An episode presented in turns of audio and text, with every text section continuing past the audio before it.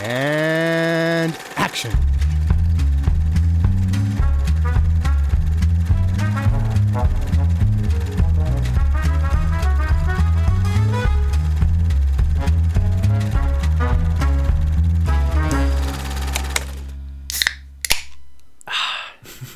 Prost und herzlich willkommen zu Directed by Hayao Miyazaki Episode 10. Und guten Appetit. Während Luke isst und wir trinken, fangen wir an, über Hayao Miyazakis vorletzten Film Ponyo zu reden. Oder auf Deutsch Ponyo, das große Abenteuer am Meer. Oder auf Japanisch Luke. Ähm, oh Gott. Gake no ue no ponyo. Ue? Sure. Ue? Ich bin, ich bin mir bei dem Wort nicht so ganz sicher. Okay. Handelt von einem fünf Jahre alten Jungen, der eine Beziehung zu einem Goldfischmädchen anfängt, die dann menschlich werden will und dabei, je nachdem wie man den Film interpretiert, die Welt untergehen lässt. Ja. Okay, ja. es, äh, ja, genau. Ich habe letzte Episode gesagt, das ist Shape of Water in Animationsform und das kam mir erst vor ein paar Tagen so. Ich habe den Film jetzt schon vor einer Weile gesehen, aber ja, es ist schon irgendwie Ein bisschen. eine, eine Beziehung zwischen einem Fisch und einem Mensch. Oder halt Ariel die Meerjungfrau auf Japanisch. Genau, Was vielleicht ein bisschen mehr wie das hier wäre, aber. Weniger creepy. Na, also das Originalmärchen Ariel, die, die kleine Meerjungfrau ist schon ziemlich creepy. Also. Ja, ja, du hast recht, du hast recht. Ja, äh, übrigens, Miyazaki war inspiriert, Ponyo zu machen, nachdem er Ariel gesehen hatte. Tja. Den Disney-Film. Oh, Wen wundert. Ja, wundert mich überhaupt nicht. Ergibt sehr viel I can do that better. Sinn. Yes. Und äh, wir haben jetzt äh, die letzten Episoden immer darauf hingeteased, dass dieser Film einen ziemlich, also zumindest im Englischen, einen extremen All-Star-Cast hat. Luke, möchtest du einmal vorlesen, welche namenhaften Leute in diesem Film alle mitgesprochen haben? Ja, klar. Ähm, Kate Blanchett, äh, Noah Cyrus, Matt Damon, Tina Fey, Frankie Jones, Jonas, einer von den Jonas Brothers. Oder? Nee, vermutlich nicht. Nee, ist er nicht. Keine Ahnung. Der ist zu pudgy von Jonas Brother. Liam Neeson, äh, Betty White, äh, Bob Bergen. Ich habe jetzt ein paar übersprungen, die ich nicht kannte, aber wenn ihr die kennt, dann ähm, ja, nein, okay. ich glaube, das waren sie jetzt auch alle. Das waren die, ja. Das waren die bekannteren. Was für ein krasser Cast, Mann. Ziemlich. Betty White. Hat White. äh, Disney ganz schön, ganz schön äh, ein bisschen Geld springen lassen, Mhm. um, um die alle äh, anzuheuern. Ähm, und tatsächlich finde ich auch die Leute in den entsprechenden Rollen ziemlich, ziemlich sinnvoll. Ja. Also gerade Kate Blanchett als Ponyos Mutter, ne? mhm. Ist Liam Neeson ist Ponyos Vater, gell? Äh, ja, was auch total Sinn macht. Ja. ja. Liam Neeson als kleiner Junge. Ponyo. Äh, genau. Ja, und die, die Ponyo gesprochen hat, ist ja auch einigermaßen prominent. ja, Wer? Die kleinste Schwester von Miley Cyrus. Okay. genau. Und Tina Fey als, als die Mutter Ja. macht auch total Sinn, finde ich. Wir haben wieder einen etwas, also zumindest auf der, an, von der, an der Oberfläche, pun intended, etwas ähm, süßer wirkenden Miyazaki-Film. Er, er hat mich dann doch ähm, eher an äh, Totoro und Kiki und sowas, an diese Generation Miyazaki-Filme erinnert, aber eigentlich nur auf, auf den ersten Blick tatsächlich, weil ich habe, wie gesagt, ich, so, je mehr ich über den Film nachgedacht habe, desto finsterer fand ich ihn. Aber jetzt frage ich wieder in die Runde, hattet ihr den schon mal gesehen? Nein. Ja. Ui, eine neue Antwort. Ted, wann hattest du den denn gesehen? Ich glaube, den habe ich das erste Mal vor, vor drei Jahren, drei, vier Jahren gesehen. Okay, also noch relativ frisch. Relativ frisch. Ich glaube, ich habe ihn mir ungefähr zur selben Zeit wie äh, The Wind Rises angeschaut. Mhm. Und seitdem habe ich beide, also ich habe beide nur einmal gesehen gehabt. Okay. Und seitdem jetzt quasi wiederentdeckt, weil ich konnte mich nicht wirklich an die beiden erinnern, während ich sie angeschaut hatte. Ich weiß Mhm. nicht wieso. Vielleicht sind sie ein bisschen untergegangen in meiner Teenagerzeit. Wohl vor drei, vier Jahren war ich 20. Also, Äh, Ich meine. oh mein Gott. Zeit vergeht. Nee, aber ja, ich kann mich, also den ersten Eindruck, ich kann mich leider überhaupt nicht mehr dran erinnern, weil ich, weil ich halt wirklich so die halben Filme vergessen hatte, als ich sie jetzt wieder angeschaut habe. Mhm. Aber ich finde es so cool, wie, was ich auch letzte, was ich letztes Mal angesprochen habe, wie unterschiedlich die letzten beiden, aber auch die letzten drei Filme sind von ihm. Mhm. Wie, wie er halt in direkt fast schon gegenseitige Richtungen gegangen ist Extrem, ja. in den Themen, die er exploriert und in der in die Art Film, die er gemacht hat. ja. Also ich finde, das ist äh, vermutlich, äh, das habe ich ja schon über ein paar von ihm gesagt, aber vermutlich, glaube ich, sogar der persönlichste Film äh, mal wieder. Ich glaube, ich sollte mit Superlativen aufhören bei ihm. Das ist einer der persönlicheren Filme. Denn es geht ja letztendlich irgendwie um seine eigene Familie und diesmal nicht um seine Eltern, sondern um die, äh, die sein, seinen Sohn und äh, seine Beziehung zu seiner Frau. Mhm. Denn Suske, ähm, also der Male Lead sozusagen, ähm, Ja. ist inspiriert von seinem Sohn in dessen Alter, in dem Alter. Und über Lisa sagt er immer wieder, dass sie ihn an seine Frau, äh, an seine, seine Mutter erinnert, aber gleichzeitig glaube ich halt, wenn man mit so jemandem wie ihm verheiratet ist, dann ist es nicht weit davon entfernt, von dem, wie es im Film dargestellt wird, äh, wie die Beziehung zum Mann ist, der die ganze Zeit irgendwie mit dem Schiff unterwegs ist und nie nach Hause kommt. Ich meine, äh, nicht anwesende Väter ist ein zentrales Thema in diesem Film. Ja. Aber wiederum haben wir ein Self-Insert von ihm, nämlich als den Vater von Ponyo, behaupte ich mal. Ähm, das heißt, er, er ist quasi, äh, seine Geschichte ist auch in dieser, in diese, in dieser Familie sozusagen drin. Nämlich derjenige, der, ähm, der das Kind ähm, nicht loslassen kann und versucht, ihm, ihm einen Weg vorzuschreiben, was er ja mit seinem Sohn gemacht hat. Tja. Da weiß ich leider nichts. Und ich habe nicht mal das große Miyazaki-Buch gelesen. Das habe ich mir alles gerade selber dazu gedacht. Ich äh, Das, äh, verbeugt euch vor dieser intellektuellen Glanzleistung. äh, Luke, Meister intellektueller Glanzleistungen. ähm, ja, das ist tatsächlich auch jetzt im, im Miyazaki-Buch gar nicht so, also in dem, das ich gelesen habe, in Miyazaki World, gar nicht so krass thematisiert. Also er schon so, dass, ähm, also sein Self-Insert, also ah, dieser Abs Absent, ab, ich will die äh, Abs Absent Fathers ähm, auf Deutsch. Ähm, Der Absinthvater. nicht anwesend. Ah, Der Absinthvater, genau. Ab, abwesende Väter. Und ja, dieses Self-Insert von ihm in, in Form von, jetzt weiß ich den Charakter halt nicht mehr, aber den, den Meerestyp, ähm, Ähm. der ja auch ähm, nicht nur, nicht nur ein Self-Insert ist in, im Sinne von, dass er, dass es ein, ein eher negativeres Vaterbild ist, das versucht, ähm, seine Kinder äh, klar zu kontrollieren und so weiter und nicht in die Freiheit zu entlassen. Aber auch ein Self-Insert im Sinne ist, äh, dass er ein, einen sehr großen Groll auf die Welt hat und sie am liebsten untergehen sehen würde. Weil in, im Zuge die, zu diesem Film gibt es ein schönes Zitat von ihm, wo er gesagt hat, I would like to see the sea rise above Tokyo. Was er dann in diesem Film ziemlich als, so als umgesetzt hat. Mhm. Also die Welt im Meer versinken zu lassen. Ja, okay. Das spielt ja Also- auch noch mit rein. Krass. Was ich noch über den Vater sagen wollte, was ich witzig fand, ähm, Fujimoto heißt er, also von, von, Ah, von Fujimoto, Ponyo. genau. Und äh, der ist ja gesprochen von Liam Neeson, was witzig ist, weil er ist ja ein Vater, der seine Tochter versucht zurückzuholen. da war irgendwo ein intelligenter Joke drin versteckt, aber ich wollte ihn so obvious wie möglich machen. I have a certain set of skills. Ja, genau. er hat ein certain set of skills. Ich habe einen Ghostbuster Wasserwerfer, damit ich auf Land gehen kann. Ja, genau.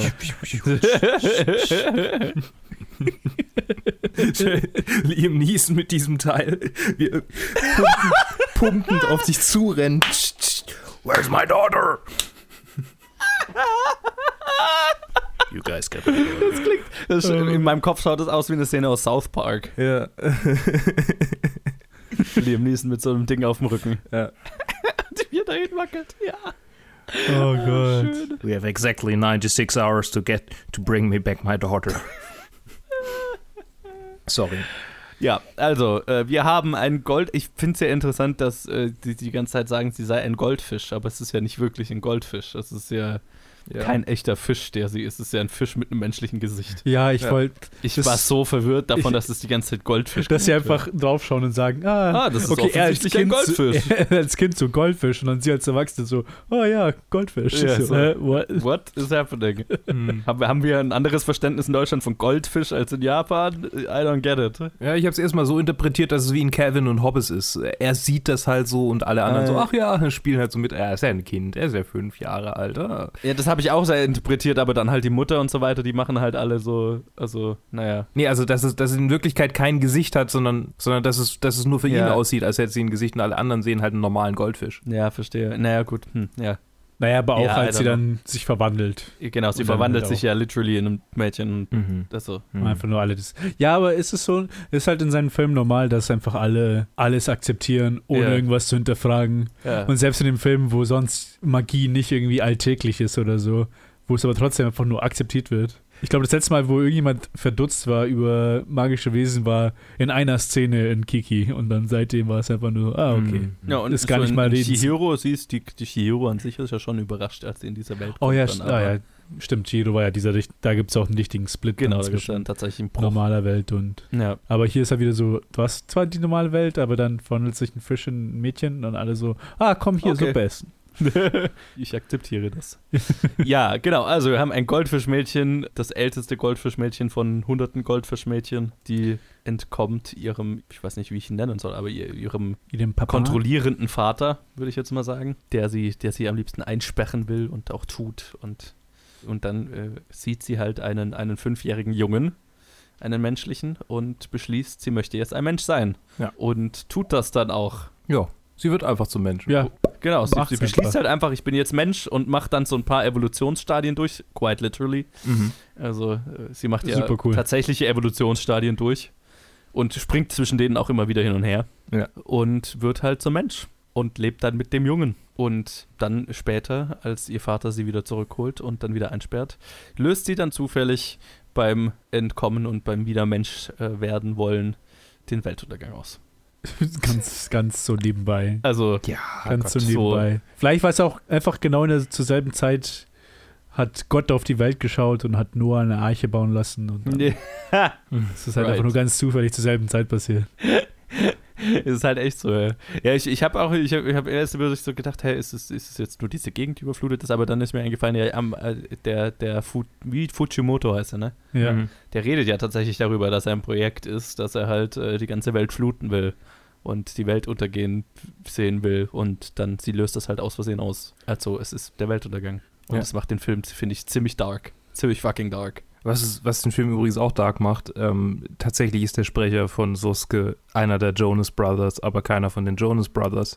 Der ist der jüngere Bruder von den Jonas Brothers, der jüngste, und er heißt Bonus Jonas manchmal auch. Jesus Christ! Das ist wie der vierte Hemsworth und ja, Ja. genau. Ja. so, so viele Schauspieler und, und so Artist-Brüder haben so einen so einen extra Bruder, den keiner kennt. schwarze keiner- Schaf. Ja, genau. Der Bonus Jonas. Der Bonus Jonas. Es ist halt wirklich sein Nickname. Oh mein Gott. Der Arme. Arme Sau. Aber offensichtlich hat er es auch versucht. Ja. Ich meine, Ponyo ist ein starker Film, das ist gut, da mitgewirkt zu haben. Ich Ja, glaube, ich glaube tatsächlich, dass die, dass, wir haben ja schon über den All-Star-Cast geredet. Ich glaube, dass das, dass die, dass die, dass die größte Disneyfizierung äh, des Materials ist, was das angeht. Ja, ja. Weil halt ähm, die zwei Lead-Character sind zwei jüngere Geschwister von Menschen, die äh, erfolgreiche Disney-Serien gemacht haben. Du hast völlig recht. Ja. Die Jonas Brothers und äh, Cyrus äh, Ding, Ja. Miley Cyrus. Also, das ist mir auch, äh, als ich gerade so die rote Teppich-Bilder mir angeguckt habe, das ist wirklich so richtig, das ist schon fast peinlich, wenn ich mir das so alles ansehe. Überall nur noch, nur noch Disney-Gesichter und zwischendrin dann mal kurz so Miyazaki, wie er neben irgendjemand steht. Beziehungsweise halt so Disney Channel, ne? Ja, so, Disney ja, Channel. ja, genau. Ja, genau. Die Kinderabteilung, von, also Ja. noch kindlichere Abteilung. Weiß nicht, ob man da vielleicht ein bisschen was in den Sand gesetzt hat dadurch, weil ich glaube, da raubt man dann Miyazaki so ein bisschen sein Miyazaki-Tum, weil das äh, symbolisiert ja eigentlich alles, was er so ein bisschen hasst. Ja, ja. Ich meine, aber gut, das, das ist ja bei eh, eh bei allem so. Also Alles hat, hat er seine. hasst ja alles. also A, A, A hasst er alles und B äh, hasst, hasst er ja auch seine, seine eigene Firma und dass, dass seine Filme vermarktet werden müssen und dass es von seinen Filmen Marketingartikel gibt und das ist ja schon, also er hasst der Studio Ghibli schon dafür, dass er, dass sie äh, quasi Merchandise von seinen Filmen verkaufen und dann logischerweise hasst er Disney genauso dafür. Ja, ja. Das ist Ja, ja, weil Disney den, denen in T minus, T minus 10 Jahren sowieso alles gehören wird, was Ja. Medien angeht. bitte unsere neuen Overlords. Ich glaube, Dinge zu hassen, die er liebt, das ist halt einfach, ähm, das zieht sich kontinuierlich durch äh, alles durch Ja. bei ihm. Ja. Tja. Apropos, ne, Ja. was heißt apropos? Äh, Hard Transition. Apropos hassen. Sein Sohn. Nee, oh mein Gott! Oh. Ja, andersrum Äh. vielleicht. Oh. Ja, ja. Ja. oh, Jesus. Ja, also, äh, nee, eigentlich wollte ich kurz über die Anim den Animationsstil reden. Okay. Ähm, I hate it. Thanks. den, weil, der, weil der wirklich anders war als in, den, and- als all, in Ja. allen anderen Miyazaki-Filmen. Ich fand, der, der war stilistisch total anders. Es ist ein extrem anderer Animationsstil. es war einem der aufwendigste von allen. Ja, also einmal übrigens äh, mit äh, über, also mit 170.000 Einzelbildern, ähm, der Film mit den meisten Einzelbildern von allen Miyazaki-Filmen. Und seit Mononoke der erste und einzige Studio Ghibli-Film, der wieder ganz klassisch handanimiert wurde. Oh, Also handgezeichnet wurde, ohne jegliche digitale Technologie. krass. Und Miyazaki selber hat den Großteil der Wasser- und Wellenanimationen in dem Film komplett selber gezeichnet, weil er es halt so perfekt wie möglich machen wurde. Weil er wollte. niemanden vertraut. Ja. Vor allem nicht die Leute, die Leute, die in der Firma arbeiten, die er hasst. Ja, die er liebt und hasst. und diese Leute, die er liebt und denen aber auch nicht vertraut. Ja. Denen er als Arbeiter eigentlich Gutes tun will, aber gleichzeitig sagt, die haben alle nichts drauf. What a, what a Great. character. Great guy. ja, it's a great guy. Was für ein kollaborativer Ja. Mensch. ja, total. Wenn der irgendwie zehn Arme hätte, hey. Die hatten keinen anderen Mitarbeiter in dem Studio. Und der würde 24-7 da hocken ja, ja. und der völlige Burnout. Mit zwei Armen würde er irgendwie essen und trinken mit der anderen Acht. Genau. Würde nur aber Mhm. ein nach dem anderen arbeiten. Bräuchte noch zwei Köpfe, der eine schläft, während der andere Ja, arbeitet. genau. Das ist Das ist, Miyazaki das ist Bot. seine Fantasie. So, wenn es die Möglichkeit gibt, dann ein menschliches äh, äh, Gehirn in ein, in ein Cyborg zu verpflanzen. Das ist Futurama-Style. Ja, Einfach. genau. Ja. Ah. Das ist Miyazaki Bot. He works here. Ja, und ich glaube, Miyazaki, Miyazaki Bot ist tatsächlich die, die, das, das Beste, was man irgendwie ähm, darüber sagen kann, was mir an diesem Film nicht gefallen hat.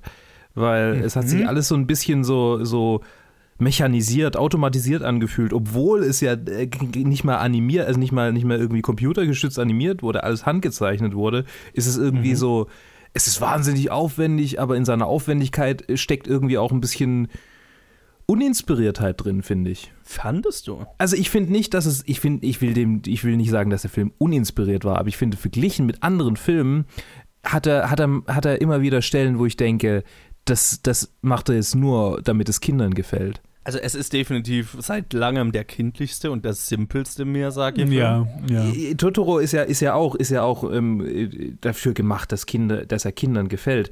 Aber Mhm. es waren immer irgendwie Ideen, also in jeder, jede Idee, die in dem Film umgesetzt wird, fand ich, da kann man, da kann, da steht er dahinter oder stehen die dahinter, die es gemacht haben. Mhm. Aber bei dem Film habe ich immer wieder das Gefühl, er ist irgendwo hin und her gerissen dazwischen, so eine Geschichte über sich und seine Familie zu erzählen. Das ist halt meine Interpretation davon. Ich komme da schwer Ja, weg ja, davon. Klar. und ja. ähm, eine Geschichte für Kinder zu erzählen. mhm. Und irgendwie verliert sich da so ein bisschen was. Also ich glaube, das ist einer der Miyazaki-Filme, die mir am wenigsten gefallen haben. Obwohl er, obwohl ich dachte, ich habe die Bilder gesehen und dachte, der wird total cute und ich werde ich werd ihn so lieben und das wird so ein, das wird Totoro in noch aufwendiger und noch cooler. Und aber nee, Totoro mag ich einfach wesentlich mehr als Ponyo. Also ich, ich stimme dir zu, mir gefällt jetzt Totoro auch wesentlich besser als Ponyo, aber ich bei mir war, ich hatte tatsächlich das genau umgekehrte Erlebnis, wo ich mir gedacht habe, oh, der wird wohl nicht so gut sein und der wird wohl einer von den schlechteren sein, weil ich halt noch nie was davon gehört hatte und bei einer der neueren, kurz bevor er in Rente gegangen ist, vielleicht ist er in Rente gegangen, weil die letzten beiden halt dann auch nicht mehr so geil waren und so. Ähm, und ich fand ihn tats- tatsächlich dann viel besser, als ich erwartet hätte lustigerweise. Auch wenn er jetzt nicht unter meinen Favorite Miyazaki-Filmen ist, aber ich war tatsächlich ziemlich positiv überrascht. Ähm, ich stimme dir zu, also er ist, er ist simpler, er ist kindlicher, ist Ja. bestimmt mit einer von Miyazakis kindlichsten Filmen. Lustigerweise kam er bei Testscreenings bei Kindern weniger gut an, tatsächlich, also eher so mittelmäßig an. Was mich irgendwie nicht überrascht, je mehr ich über diesen Film nachdenke. Mhm. Weil es gibt so ein paar große Sequenzen, wo ich mir vorstellen kann, okay, das, ist, das sieht krass aus. Aber es gibt auch viele kleine Sachen, die einfach nur so schon was Alltägliches haben, wie wo sie halt Abendessen und dann schlafen gehen und am nächsten Morgen Ja. halt mit dem Schiff ein bisschen so einfach nur hin und her fahren und mit den Leuten reden und wo nicht wirklich viel passiert. Wobei ich da mir sogar vorstellen könnte, dass das vielleicht sogar eher gefällt. Ich glaube, es ist halt, das, das, das finde ich das Interessante bei dem Film, weil ich finde den Film so ein bisschen paradox, weil ich finde, vom Aussehen und von der Animation und von allem her wirkt der viel kindlicher und viel süßer und simpler als die anderen Miyazaki-Filme. Thematisch ist das aber nicht. Und das, deswegen kann ich mir vorstellen, dass er halt bei Kindern nicht besonders gut ankommt, weil wenn du Mhm. dir die Story anschaust, die Story und die Thematiken, die der Film behandelt, sind halt nicht kindlich, sondern es ist halt so, wie du, wie Luke halt gesagt hat, so, so ein bisschen Familiendrama verarbeitet und, Mhm. und so, das sind schon sehr erwachsene Themen und der behandelt halt so, ja, es ist auch weird, dass es halt irgendwie so, ein, so, so, so eine, schon irgendwie eine Liebesbeziehung zwischen zwei Fünfjährigen ist. Ah, Oder ich halt so glaube, eine, naja, also, ja, aber sowas in die Richtung. Ja, da möchte ich übrigens, da möchte ich übrigens den, äh, den, den Top-Quote auf IMDb zitieren. Äh, Sosuke sagt, Ponyo, make the candle bigger. oh, come Gott. on. Come on. Oh Okay, ich, hier, ist, hier ist die Sache. Ähm, ich glaube, das, ist so eine- das ist so ein bisschen so eine Mistranslation ins, Eng- ins, ins Englische, wenn sie über Love reden. Weil ich habe es ja mit englischen Untertiteln geschaut. Mhm. Aber das, das Minimale, was ich an Japanischen kann und verstehe, ist, dass Suki und Daisuke, was Ponyo am Anfang immer sagt, Suzuke Daisuke, Mhm. was Sukis mögen und Daisukis sehr mögen. Mhm. Da, es hat nichts mit Liebe Nein, oder romantisch jetzt- oder ja, ja. irgendwas in die Richtung zu tun. Es ist nicht, dieses Wort ist nicht so, so stark oder so heftig. Ja. Ich glaube, es ist auch gar nicht, ich glaube im Japanischen ist es auch gar nicht so, so stark impliziert, wie sie es dann in der Übersetzung haben. Ich glaube, das kommt Mhm, auch viel mhm. daher, einfach weil es so diese Konnotation von Ariel und sowas hat, wo es Ja. halt eine romantische Liebe ist, die Ja. die Meerjungfrau dazu bringt, menschlich sein zu wollen und so weiter. Ne? Das ist eher so aus dem Kontext, den man halt kennt, Wobei dass es das, so rüberkommt. Wobei genau diese Parallele so viel mehr Sinn macht in seiner Vision, dass sich zwei Kinder kennenlernen und Sure. mir nichts, dir nichts beste Freunde werden, wenn Mhm. man es auf diese Weise anschaut. Und nicht irgendwie eine Jugendliche, die nach dem ersten Blick irgendwie heiraten will oder so. Mhm. ja, verstehe. Ja. Weil der Fakt ist, also es ist schon so, dass, dass kleine Kinder um Weiten schneller Freundschaften schließen, um Weiten schneller richtig, richtig äh, dicke werden Mhm. im Vergleich zu Erwachsenen. Mhm. Und da passt es auch irgendwie. Also bei, ich hatte zu keiner Zeit von dem Film habe ich gedacht, irgendwie, ah, das ist, die haben jetzt keinen Grund, sich zu mögen oder wieso, wieso sind sie jetzt auf einmal so vertraut? Nee, und das finde ich hat für mich auch total gut funktioniert. Also ich will das auch gar nicht irgendwie. Es ist, ich fand es nur weird, wenn man halt drüber nachdenkt, über die Kontext, den man halt irgendwie damit selber mit reinbringt. Und ich, der- das sind tatsächlich auch die Teile von dem Film, die für mich am besten funktioniert haben. Das sind genau, exakt dieselben Momente wie in Totoro zum Beispiel. Einfach, wo die Kinder Kinder sind. Also gerade, wo die dann, wo Ponyo dann das erste Mal menschlich ist und dann bei denen einfach zu Hause ist und die dann Abendessen und so weiter. Und dann, wo die beiden Kinder am nächsten Morgen aufwachen und diese Welt erkunden und dann mit dem Boot losfahren und so weiter. Diese ganzen Momente, wo die Kinder einfach Kinder sind, haben für mich extrem gut funktioniert. Fand ich total goldig, war ich genauso gefesselt wie bei Totoro über den Mhm. gesamten Film, was halt hier nicht über den gesamten Film war. Aber das hat wieder für mich, hatte wieder so, wieder so richtig diesen Totoro-Effekt in mir ausgelöst. Weil, also gerade weil der Charakter Ponyo so geil ist. Also so Ja, ja, extrem. Sup also halt die, halt die ist halt exakt wie jetzt die kleine, wie heißt die May in, May, ja. in Totoro, ne? Und ich fand es hier halt auch lustig, weil es ja hier die Komponente gab, dass wir halt einen männlichen Counterpart haben mit äh, Sosuke, der, der, der, der fast der interessanteste Charakter im ganzen Film ist, finde ich. Weil er so, keine Ahnung, mit dem konnte ich mich ziemlich gut ide- identifizieren, auch als fünfjähriger Junge ist, aber halt so, der wächst mit, äh, also im Prinzip ja mit einer alleinerziehenden Mutter auf. Also der Vater ist zwar, also die sind sich Ja, keine getrennten Eltern, aber der Vater weniger, ist ja. eigentlich nicht im Bild, so, ne? Der ist Mhm. eigentlich ab, das ist abwesend und, und der und die Mutter ist halt irgendwie kommt damit halt auch nicht so richtig klar oder hat halt ihre Breakdowns, wo sie halt total, also das hat, das hat mich total emotional äh, mit äh, getroffen, dann diese Momente, wo dann die Mutter so total ähm, mit dem Alltag nicht mehr klarkommt, weil der Vater nicht, Weil die auch so real sind. ja, Wo sie einfach, keine Ahnung, am Ende mit den Nerven ist und Ja. die Küche einfach nur völlig frustriert die Sachen wegschmeißt. Ja. Jetzt, jetzt bestellen wir uns was und. Äh, äh, genau, ja, ich also- kann nicht mehr so, ne? Ja, ja. Und, und er dann trotzdem so, so versucht halt irgendwie erwachsener zu sein, als er ist, weil er halt das Gefühl hat, er muss irgendwie noch Verantwortung mit übernehmen und ja, ja. und kann nicht immer 100% Kind sein. Und das, äh, da, damit konnte ich mich total identif- identifizieren. Das fand ich total geil und, und total real umgesetzt. Also es hat für mich richtig gut funktioniert. Und das war auch so, wo ich, wo ich dann in dem Film saß, äh, an, an dem den Film angeschaut habe, mir so gedacht habe, wow, das gefällt mir weitaus besser als vielleicht sogar viele Miyazaki-Filme, die ich gesehen habe. Und das will was heißen. Ja, das, das will was heißen, wenn Ja. man sowas sagt. Ja, ja. Ne? Also der hat ja, der hat mir wirklich gut gefallen halt und vor allem der Anfang, also die erste Hälfte hat mir definitiv besser gefallen als die zweite Hälfte. Weil ab dem Moment, wo die dann mit dem Boot losfahren und wo dann ähm, Ponyo so Stück für Stück ihre Kräfte verliert und so weiter, da war ich ja nicht mehr so drin wie, im, wie am Anfang vom Film, ne? wo es mehr um die Mhm. Charaktere geht. Dann haben sie halt, ja, in der zweiten Hälfte dann so, oh mein Gott, was passiert? Und dann hat man diese, diese Urgency von wegen, okay, dieses klare Ziel mit, oh, ich muss sie retten, mit Ja. irgendwie und keine Ahnung. Und im ersten Film ist halt wirklich so mehr Stream of Consciousness mäßig wie, wie sonst, also wo er, wo wir einfach sehen, wie halt quasi mit dem Startpunkt, quasi Ariel, but Miyazaki-Style Ja. und dann jetzt sehen wir, wie sich so entwickelt. Und, und das, Und genau, wo er es halt wirklich schafft, auch eine, eine zutiefst menschliche Situationen und Geschichten und so weiter in, Mhm. in Animationsform zu fassen. Und dann der zweite Teil hat für mich genau das, was wir in der letzten Episode gesprochen haben, weil ich weiß, es war auch in diesem Film wieder so, dass er nicht wusste, wie er den Film beenden soll. Mhm.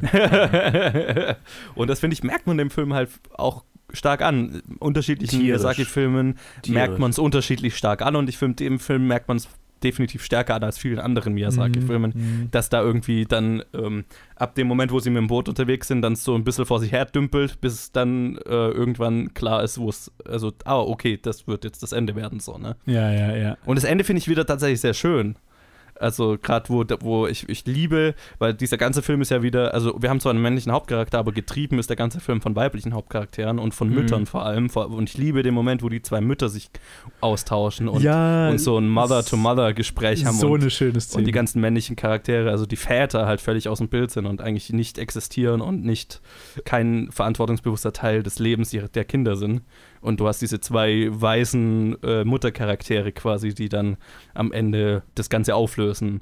Ne? Mhm. Und das, das fand ich wieder total geil, aber der Film dümpelt halt, bis er dahin kommt. ja, Quite literally, weil sie auf dem. Boot rumdümpeln. Ja, genau. Und ich glaube, das könnte auch der Grund sein, wieso es den Kindern nicht so gefällt. Weil, Voll, wenn, ja. wenn ich jetzt so zurückdenke an den Film, wenn sie dann halt da, vor allem der Teil und dann halt noch das, diese ganzen alltäglichen Sachen, die machen, bei Totoro haben sie zumindest immer mal wieder die Totoros drin gehabt Mhm. und am Anfang diese, diese Staubdinger Yes. und Mhm. immer mal wieder haben sie halt das Übernatürliche und dann diese Taxikatze und ähm, Taxicat. in dem Film das Übernatürlichste kommt am Ende mit der fast ja Meeresgottheit als Mutter Ja. und zwischendrin haben wir Ponyo, die sich verwandelt und diesen komischen alten Zauber, Ja, und der einfach da mit einem Wasserspritzer rumläuft, Ja. was jetzt nicht einfach nicht, nicht wirklich das Aufregendste ist für Kinder. The Water, Das the hat- Fishbuster. ja. ähm, ja, und vor allem diese übernatürlichen Elemente, da wo die Mutter dann das erste Mal vorkommt, da wo, wo sie dann an dem Schiff von dem Vater vorbei fliegt und so weiter, das ist halt Ja. so super esoterisch, sage ich jetzt mal, und nicht der, also das meine ich mit den, die Themen, die der Film behandelt, sind halt irgendwie deeper und philosophischer, als halt ein Kinderfilm normal ist. Und für, eigentlich nicht zugänglich so richtig für Kinder, ne? Und, und dann auch so, was ja auch eine tiefere Aussage hat, dann, dass halt in dem Moment, wo das, die ganze Welt geflutet wird, sie eigentlich zu einem prähistorischen Status zurückkommt. Also diese ganzen Pflanzen und Fische, die man dann ja sieht, sind eigentlich prähistorische Fische. Ja, ja, das ist eigentlich so, wir sind so back äh, zu Dinosaurierzeiten. Zu einer, zu einer Welt, wie sie Miyazaki vielleicht gerne hätte, ähm, ohne Menschen. Ja, Wo ja. die Welt doch ideal war. Und das ist ja auch so, ein Kind sieht halt Fische, so, ne? Das Interessante am Film ist, ist ja alles, was mit der, mit der Familiendynamik dann zu tun hat. Ich meine, das mit dem Meer und dann halt mit der Überflutung und mit dem, vor allem dann auch mit dem Vater Fujimoto, ist Ja. halt alles so, okay, das kennen wir schon. Und das kennen wir vor allem schon von dir, Miyazaki. Mhm. Oh ja, schmutzige Ozeane, äh, Ja. die Menschheit ist, Mhm. Schert sich ein Dreck um die, um die Erde Mhm. und wieso sollte nicht die Erde einfach dann zurückstoßen? Mhm. diese Thematik hat er schon ein paar Mal aufgegriffen und dann hat er halt auch nichts Neues mehr zu sagen, außer dass das halt immer noch genervt ist von, von der Menschheit. Und es ist lustig, weil ich ja in den, in den dann so in sowas wie Mononoke gesagt habe, uh, das ist dann irgendwie ein komplexeres äh, Verständnis und Weltbild. Und hier ist es ja dann, gut, hier, der Film beschäftigt sich jetzt nicht mit irgendeiner Message groß Ja, so, halt aber es ist halt so, Ist halt im Background eher. das ist dann mehr so wieder schon wieder die, so die Holzhammer-Methode, die klassische. Ja, ne? ja. Also wo, wo der Fujimoto am Anfang, quite literally durch Müllberge unter Wasser äh, äh, fährt ja, ja, und so. genau. das ist halt nicht mehr so nuanciert oder so. Aber fand ich jetzt, hat mich nicht gestört, aber es ist halt, Nee. es ist halt, es fühlt sich halt anders an. Deswegen diese letzten drei Miyazaki-Filme sind halt so ein bisschen weird, weil sie so ein bisschen, oder die letzten zwei zumindest, ein bisschen weniger greifbar. Der Sache, auf die ich äh, kommen, äh, ger gerne äh, kommen würde, ist, ähm, wir haben ja, oder gerade Luke, du hast ja angesprochen, dass, dass es ganz viel um Miyazakis eigene Familie geht. Ja. Äh, die alte Dame, die eine alte Dame im Altersheim. Ah, Die- zwei Sachen. Die Grumpy Old Lady. Genau, äh, bevor, bevor ich das mit der alten Grumpy Old Lady sage. äh, Miyazaki selber wohnt ja, hat ja neben, direkt neben seinem Haus eine Schule äh, gegründet, ne? die, die Ghibli Preschool oder was auch immer das ist. Ja. Und ähm, deswegen ist auch in Ponyo ne, direkt neben dem Altersheim, was quasi Mhm. sein Haus ist, äh, die Schule, wo die Kinder, wo der kleine Junge zur, zur Schule Mhm, geht und so weiter oder Schön, Kindergarten oder was schön. auch immer. Ne? Und dann eben diese Grumpy Old Lady, da ist eine Hommage an seine Mutter. Ach, ach, stimmt, das war die Hommage an seine Mutter. Ah, okay. Genau, okay. er, er sieht, falsch ich habe mir erst gedacht, oh, das ist aber keine sehr, sehr, sehr schöne Hommage, aber er sieht es tatsächlich als positiv, diese Hommage an seine ja, Mutter. kann man schon Ähm, positiv sehen, finde ich. Ja, Vor allem ich zu, zum Ende halt. denn Sie ist Genau. halt auch die, die dann auch Die, die es durchschaut. so, so, so ist geschützt vor den Wellen und die halt auch zeigt, dass sie, dass sie, obwohl sie eine Hard Shell hat, aber auch ein weiches Inneres hat. Ja, so. genau. Deswegen, ja, ich kann verstehen, dass es keine negative oder Ja, ja. eine menschliche Hommage ja, es ist halt nur ein bisschen mehr Nuance als rein positiv, rein negativ. Ja, Aber ich finde, ah, ich- das, sind, das sind für mich dieses Konzept und, und ich verstehe nicht, wieso es das, wieso das nicht generell mehr gibt, so ein Altersheim neben Kindergärten zu haben. voll, ja. Ist einfach, es klickt so, also es passt einfach so perfekt zusammen, Das ist weil wie so mehr, mehr Generationenhaus. Ich meine, es war quasi meine Kindheit. ich musste ja qu- vom Kindergarten oder dann von der Grundschule quer durchs Dorf laufen. Ich bin an drei Häusern mit alten Frauen vorbeigekommen, die mir immer irgendwelche Süßigkeiten zugesteckt haben. ja, ich meine, Geil.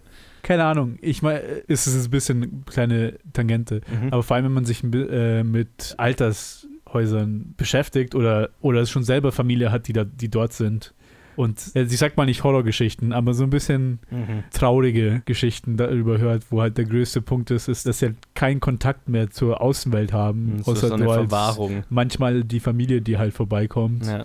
und alle umrum sind alle so alt, dass sie halt, alle ziehen sich halt zu- zusammen runter, weil Ja. sie alle schon so alt und irgendwie alleingelassen sich fühlen Mhm. und einfach diese Sache mit jungen, energetischen Kindern, die Mhm. dann dort sind. Oder ich meine, ich habe da schon Dutzende Videos dazu gesehen, wo es halt wirklich auch so Projekte gibt, wo man diese zwei Gruppen Ja, zusammenführt. deswegen wo sind Mehrgenerationenhäuser so ein geiles Konzept. Ne? ja, ja, genau. Kinder mit ins Altersheim, wo halt Kindergärten die besuchen oder wo sie auch ähm, Haustiere, so Hunde, Mhm. Katzen mitbringen. Ja. Das ist die Sache. Und dann habe ich halt das gesehen in dem Konzept und ich fand das halt super stark. Ja, so direkt extrem. nebeneinander. Also sofort geliebt. Ja. Und dann hat es mich nur gewundert, so, wieso, wieso gibt es das nicht mehr? Ja. Weil es einfach so schön ist, sowas zu sehen. Das ist jetzt meine Tangente. nee, aber das macht ja total Sinn. Also ich finde, ich fand das auch als Konzept total schön und ähm, ja, gerade auch die Beziehung, die dann diese alten Ladies zu dem, zu Sosuke haben, ne? Ja, ja. Ähm, wo sie ihn halt alle gut kennen und der kommt wieder mit seinem neuen Spielzeug an, quasi in dem Fall äh, Ponyo. Ja, das fand ich auch total süß. Dazu und zu den alten Ladies zum Ende. Ich habe ein paar unterschiedliche Interpretationen zu diesem Ende gelesen. Und Okay. da, da gibt's, weil ich ja eh schon gesagt habe, dieser Film, je nachdem, wie man ihn interpretiert, ist dark as fuck. Ähm, habe ich auch eine Interpretation gelesen und wollte eure Meinung dazu hören, dass ab dem Moment, wo die beiden durch den Tunnel gehen, sie im Prinzip alle tot sind. Ja, ja, passt, passt. Hätte ich mir fast, ja, war so, war so, ja. Weil dann die, auch die alten Ladies plötzlich alle wieder laufen können und so sagen, oh, ist das das, das Jenseits quasi? Äh, es ist total schön und wir fühlen uns alle plötzlich gut und, und wir können alle plötzlich wieder laufen und es ist so paradiesisch, ne? Und äh, das, das war, gibt es viele Interpretationen, die das quasi so interpretiert haben, dass das quasi, dass sich mit dem Tod beschäftigt und mit, ja, und äh, eben dem Weltuntergang, den quite literally dem Weltuntergang und ähm, Mhm. wie dann diese ganzen Charaktere Jenseits sich wieder treffen. Ähm, Interessant. was ich interessant fand, auf eine gewisse Art und Weise auch schön, düster, aber schön. Und deswegen ich auch so gedacht habe, ja, der Film wirkt halt total süß auf den ersten Blick, aber prinzipiell, je nachdem, wie man es halt sehen möchte, kann es auch sehr düster drunter sein. Ja, es ist interessant. Obwohl meine Neigung dazu, also meine Tendenz ist, es nicht zu glauben. Meine Mhm. Tendenz ist, die Geschichte ein bisschen wörtlicher zu nehmen, buchstäblicher zu nehmen. Einfach aus dem Grund, weil es Miyazaki ist, weil ich Mhm. es von ihm nicht erwarten würde. Einfach so ein Sprung von, ah, okay, jetzt ist alles tot und alles nach diesem Punkt ist nur Metaphern und Halluzinationen oder sonst was. Ich glaube nicht, dass er so eine Art von Ich glaube nicht, dass er es offen sagen würde, aber er lässt dir definitiv den Freiraum, das so zu interpretieren. Und Ja, ja, das ist klar, das ist klar, aber ich glaube, äh, die Interpretation wird ja immer da sein, aber ich glaube, das ist nicht sein, seine eigene Sicht. Und es ist auch nicht meine. Also ich, ich finde es eine coole, also ich finde es eine interessante Idee, Aber es ist eine Idee, die ich über so viele Filme gehört habe.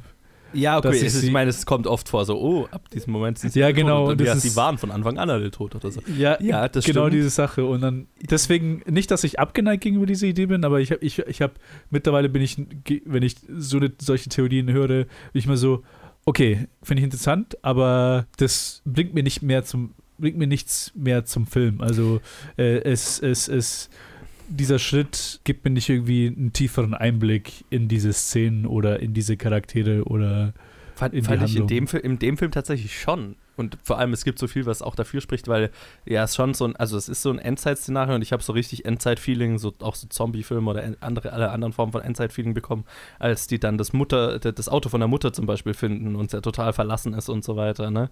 Mhm. Und, und nichts drin ist und dann finden sie aber die Mutter dann in diesem paradiesischen Umfeld wieder, ähm, wo sie literally mit einer Gottheit spricht und alle Probleme sind gelöst da drin und so weiter also ich, ich habe mich da schon, also ich finde diese Interpretation von einem Jenseits und so weiter, wo dann irgendwie alle Leiden beseitigt sind und ja, wo, wo, wo einfach quasi die Probleme der Welt einfach weg sind und so weiter. Das, ich fand das eine schöne Interpretation und das fand ich auch so, das, das hat mir schon was gegeben, weil das Ende ist ja auch schon wieder, also Howl hat zwar auch, hat, hat auch so ein abruptes Ende, hier ist das Ende auch so ein bisschen und jetzt beschließen wir, es ist alles wieder gut so, ne? Ja, das, ist, ja das, ist, das ist die Sache, weil diese Interpretation mit dem Ende, finde ich, wenn ich dann daran denke, so, ah, okay, und jetzt ist sie ein wirkliches Mädchen und jetzt leben sie zusammen, aber sie sind alle tot. Also, äh, Ja, im Jenseits können sie zusammen sein.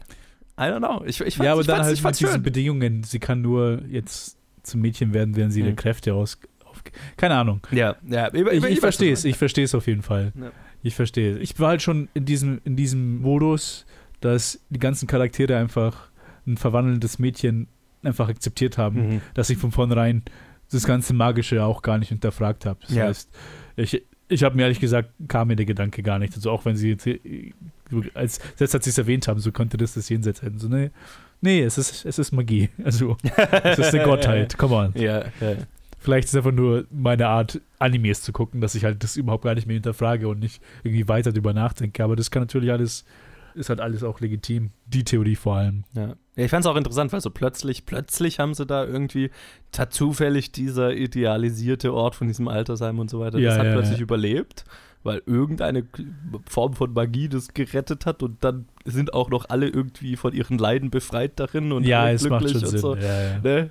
Luke, wie stehst du dazu? Ja, ich kann, ich habe ich schon gesagt, ich kann das sehen. Ich kann das gut sehen, Mhm. dass man das Ende so interpretieren kann. Ich habe es für mich, nö, ich habe es ich hab's ziemlich so wie Ted, glaube ich, interpretiert, so, so, dass es eher so, äh, ja, wörtlich gemeint ist, Mhm. quasi. Also, keine Ahnung. Ich habe ich hab wenig Gedanken zu dem Ende, weil es war so, das war, glaube ich, so ziemlich der schwächste Teil vom Film für mich. Und ich glaube, das ist auch der Teil, mit dem ich am meisten Probleme hatte. Mhm. Und, und ich habe da wenig, ehrlich gesagt, wenig Gedanken dazu, weil so, das war, ich habe noch mal ein bisschen länger nachgedacht über diese Lehre, die ich vorhin angesprochen habe, die ich so ein bisschen gefühlt habe manchmal. Und ich glaube, die, ersten 90 Prozent vom Film haben mich super mitgenommen und ich fand es echt cool und, und es war, es war immer wieder so ein tolles, tolles Gefühl, das ich dabei hatte. Und die letzten 10 Prozent haben einfach das alles verpuffen lassen für mich. Und ich weiß nicht, ich kann es nicht festmachen, woran das liegt, dass mir das äh, so, es war nicht mal, dass es mir nicht gefallen hat, es war einfach nur so, äh, ja, okay. Ist interessant, weil bei mir ist tatsächlich so, also wie gesagt, mir hat eher so die Mitte hat bei dir mir, mir so dieses Gefühl ausgelöst und dann, ich fand die erste Hälfte total gut, dann fand ich es und Nee, die Mitte war, war so ein bisschen so Slice of Life, das war ein bisschen sweet irgendwie. Ja, also wie gesagt, diese ganze Bootreise fand ich so ein bisschen, äh. Ja. aber Die mochte ich, die, die hatte so ein bisschen was von den Teilen von Herr der Ringe, die ich mag. verstehe. Eine Reise, wie geht Eine auf eine Reise. Reise? Holt die Wanderstücke raus, wie Ja, geht genau. auf eine Reise? I'm going on an adventure. Ja. Ja, noch, noch eine interessante äh, äh, These, also dass dieser Film sich eben ganz viel um Mütter und Mutterdasein und Weiblichkeit und so weiter dreht, ist auch, dass Ponyo ja auch so mütterliche Züge hat, wo sie dann zum Beispiel dieses, diese Familie mit dem Baby treffen und sie Hm. dieses Oh, ja, Baby ja. glücklich macht und so weiter. Ja, und ganz am Anfang, das allererste, der allererste Shot von ihr ist ja, dass sie aus dieser, dieser kleinen Höhle da rausschwimmt und die ganzen kleinen Fische, die alle so aussehen wie sie, ihr hinterher Ja, schwimmen und sie die genau. alle dann wieder zurückdrängt. Wie so. Das, äh, genau, also äh, abwesende Väter und fürsorgliche Mütter. Das ist so für mich das, das die große thematische, das große thematische, was diesen Film umspannt. Fast so, als hätte Miyazaki da Erfahrung damit. Tja, Ja, ich meine nicht nur er. Ich glaube, das kann man auf viele Familien im 20. Jahrhundert kann man drauf schließen. Aber die haben vermutlich nicht an diesen Filmen mitgearbeitet. ja, ja. Ich meinte jetzt nur bezogen Ja, ja. auf das. Naja, auf jeden Fall. Ich meine, bei ihm war es ja vor allem, äh, seine Beziehung zu seinem Vater ist ja, Ja. ist ja sehr Rocky. rock, rocky. Ist, ist eine Steinig. Gute, Hm. Ste ja, ist eine gute Umschreibung. Ja. Ja, deswegen überrascht mich so, dass quasi seine erste, seine erste Rolle, also seine erste Form vom, von dem Vater in seinen Filmen halt in Totoro war. Ja, ist tatsächlich interessant, ja. Dass es halt da wirklich das fast schon Gegenteil war. ja Wo ist halt der die, Vater- Das ist halt das, ist halt das Denial, ne? die, die Das- Wunschvorstellung. Das, die Ja. Wunschvorstellung. Ja, wahrscheinlich. Ja. Apropos Wunschvorstellung, das ist ein schönes Segway für unsere nächste Folge, finde ich übrigens. Ja, das auch. ähm, ich habe aber noch eine Sache, die ich für Ponyo gerne Ah. ansprechen würde. Und zwar ähm, gibt es ja äh, einige Anspielungen auf die Nibelungensage in diesem Film, die Ja. ich interessant fand, weil Ponyos richtiger Name ja Brünnhild ist. Ah. Und äh, in der Nibelungensage Brünnhild ja auch ein, ein magisches oder halt ein übernatürliches menschliches Wesen ist, die sich in einen Mensch verliert. Äh, verliebt. In einem Menschen verliert, in seinen Augen. Ver verliert, genau, in, in seinem Ja. blonden Haar und seinen blauen Augen. Äh, Ich, genau. glaub, Sie, ich, bin, ich, bin mir, ich bin mir nicht sicher, sicher, ob Siegfried wirklich blonde Haare hat. Ja, das ist ja, wie er immer Obwohl, dargestellt wird, aber. Ja, ja. Arisch halt, ne? Jesus. ja, genau, das war die. Aussage von Ponyo, genau. Ja. Äh, ja, fand ich nur wieder lustig halt. äh, Also, Äh, was gab's noch, was gab's noch für Parallelen? Das war, das war so die, äh, die große, also halt, äh, das quasi Ponyo Ach so. äh, vom Charakter, äh, also zumindest von der, vom Charakter Arc Brünnhild ähnelt und ebenso auch Mhm. benannt wurde. Aber sie wirft jetzt keine Speere um die Wette mit ihrem an, Angehimmelten. Äh, So das nicht. Nibelungen. Schade. Ich, ich, jetzt, jetzt, wo du es sagst, jetzt überlege ich gerade, ob die irgendwie, aber die machen nichts um die Wette, ne? Nee, die Nee. haben nie einen Nee, Wettkampf. Nee, die haben keinen Okay. Wettkampf. Es sind immer. Es ist einfach Äh, mal Spaß miteinander. ja. Das hatten Siegfried und die Brünnhilde bestimmt auch. Now you're making it creepy again. die sind erwachsen und consenting adults. Ja, aber du, du, vergleichst es mit der Beziehung zwischen Fünfjährigen. Anyway. Wobei, äh, was ich ansprechen wollte, ist auch diese Szene mit, äh, mit der Überflutung Mhm. und wie gleichzeitig gefährlich sie gedreht wird, aber auch wie die Charaktere so irgendwie gar nicht die Gefahr ernst nehmen, wo die Mutter einfach nur rumdüst, Mhm. als ob sie Also nimmt ja schon die Gefahr ernst, aber nicht so Weltuntergangsernst. nee, ne? halt überhaupt nicht, als Ja. ob sie einfach nur so, ah okay, ich will nicht, dass du nass wirst oder so, jetzt Ja. fahren wir schnell nach Hause. Ja, aber ich kann, also ich kann, ich kann nicht aus eigener Erfahrung sprechen, aber ich kann mir schon vorstellen, dass gerade in einem Land wie Japan, das ja ständig irgendwie von Erdbeben und Tsunamis durchgerüttelt wird, ähm, dass dann irgendwann mal so, klar sterben da jedes Mal Menschen dran und Städte werden verwüstet, aber irgendwann mal ist so, ach, schon wieder ein Erdbeben und wir halten uns jetzt an die Sicherheitsvorschriften, aber es ist so irgendwie Business as usual, mehr oder weniger. Ja, und ich, ich finde auch, also äh, das ist bestimmt richtig und ich finde auch, weil gerade weil Miyazaki selber ja diesen Weltuntergang so äh, ja nicht unbedingt negativ sieht, ähm, Ja. hat, hat diese Sequenz ja auch was Euphorisches irgendwo, ne? Ja, ja. Und gerade auch, Ja. weil die Wellen so Fischformen haben und es quasi wirklich wenn, literally wenn, wenn wir Natur, ihn als die... Supervillain anschauen. Ja, genau. ja, ja, ja, finally. Endlich. Der äh, Bart wird ja schon passend eigentlich. Ja, so ja, voll. Wenn du mir, und die, die Sonnenbrille, die getönte Brille. stell dir mal Miyazaki vor, wie er sich äh, von unten angeleuchtet in einem äh, Drehstuhl umdreht. Ich mit einer genau Katze das sagen. Aber trotzdem seine Malerschürze an, hat trotzdem Ja, die Schürze genau. an. mit dieser Katze, die bei Studio Ghibli immer rumrennt. Ja, genau. Ah, I've been expecting you. Yes. Mr. Bond. Ja. Ah. Mr. Weinstein, did you not get my katana? Nein, nein, wir machen Miss, äh, Harvey Weinstein hier nicht gerade zum Held in der Geschichte. Ugh. No cut. Ach so, nee, er ist ja nicht. Nee, äh, er ist ja. Ich dachte, es ist ein, es ist ein Twist, der böse Ach ist so, eigentlich der mhm. gute. Ja, okay, verstehe. Ich bin, ich bin storytechnisch schon einen Schritt weiter. Ja, Wie okay. Miyazaki. Es ist ein guter Film. Ich, ich Es hatte ist Spaß mit dem Film. Film, äh, es ist, es ist, ja. Man kann Es- nichts sagen. Er ist erst ein bisschen merkwürdig im, im Miyazakis gesamter Filmografie. Ja, dem, dem kann ich mich anschließen. Und äh, gerade der nächste Film fällt dann auch wieder völlig raus und ist aber Ja, der in da. Wie alle. Wie alle. ja, genau. Das Nee, Einzige, was weiß sie gemeinsam haben, sind sind alle ungewöhnlich. alle ungewöhnlich und alle gut. Mhm. Ja, aber ja, so viel kann ich zur nächsten Episode schon mal sagen. Es ist irgendwie ein passendes Ende, ein passender Abschluss. Mhm. Ja, habt ihr noch ein Fazit zu Ponyo, das große Abenteuer am Meer? Übrigens der erfolgreichste Ghibli-Film in den USA. Ja, ich glaube, der am besten vermarktete. Ja, eben. Ja, der, eben. Der lief in, ja. in, ja. in mehreren hundert Kinos im Vergleich zu den anderen, die in unter 100 Kinos liefen. Krass. Ich würde sagen, ich glaube, das könnte einer der ersten Ghibli-Filme sein, die ich so meinen Kindern zeigen werde. So, schau mal, schau mal diesen coolen Film an. Einfach Echt? nur. Ja, ja, oder zumindest die erste Hälfte. Nicht Totoro? Hat man, hat, bei Totoro habe ich das Gefühl, der hat mehr, wenn man älter ist. Ich glaube, dieser Film hat wirklich viel, viel mehr zu bieten, je älter du bist. Weil das hätte ich jetzt genau bei Ponyo gesagt, weil, weil der thematisch so viel mehr theoretisch hat. Und Totoro dann doch einfach Ja, du mehr hast- den, den Süßheit-Faktor hat. Ich Irgendwie weiß schon. nicht. Du hast recht. Der erste Film, den ich meinen Kindern zeige, ist Porco Rosso. Sehr gut. Das ist. Vollste Zustimmung von mir.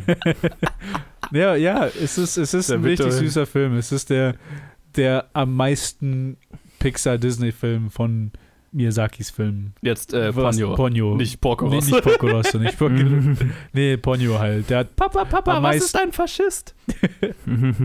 schlechter als ein Schwein. es ist, für mich ist es halt wirklich der größte Kinderfilm von seinen Filmen. Ich meine, wenn man das Ende wegnimmt mit, mit den Mhm. ganzen, oh, sie sind tot Metaphern. Aber wenn es jetzt ein Kind anschaut, wie ich es anschaue, und zwar alles buchstäblich wörtlich nimmt, dann, Ja, okay, ja, dann, dann vielleicht, ja. dann ist es ein sehr, sehr schöner, so ein bisschen Abenteuer, bisschen äh, Explorer-Film, Mhm. der sehr entzückend ist, finde ich. Er gehört nicht zu meinen Favorite, der ist auch wieder im Mittelfeld irgendwo, aber ist ein sehr schöner Film.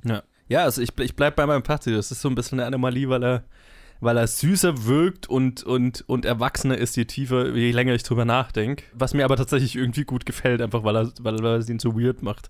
Aber ja, wie gesagt, er, er ist, ist eh nicht mein Favorite, einfach weil er, weil er doch dann doch Elemente hat, die sich für, die, die, die für mich so ein bisschen dahin gedümpelt sind. Und ähm, aber, aber die Elemente, die die gezündet haben, haben für mich richtig gezündet, weil ich die wahnsinnig menschlich, wahnsinnig nachvollziehbar fand.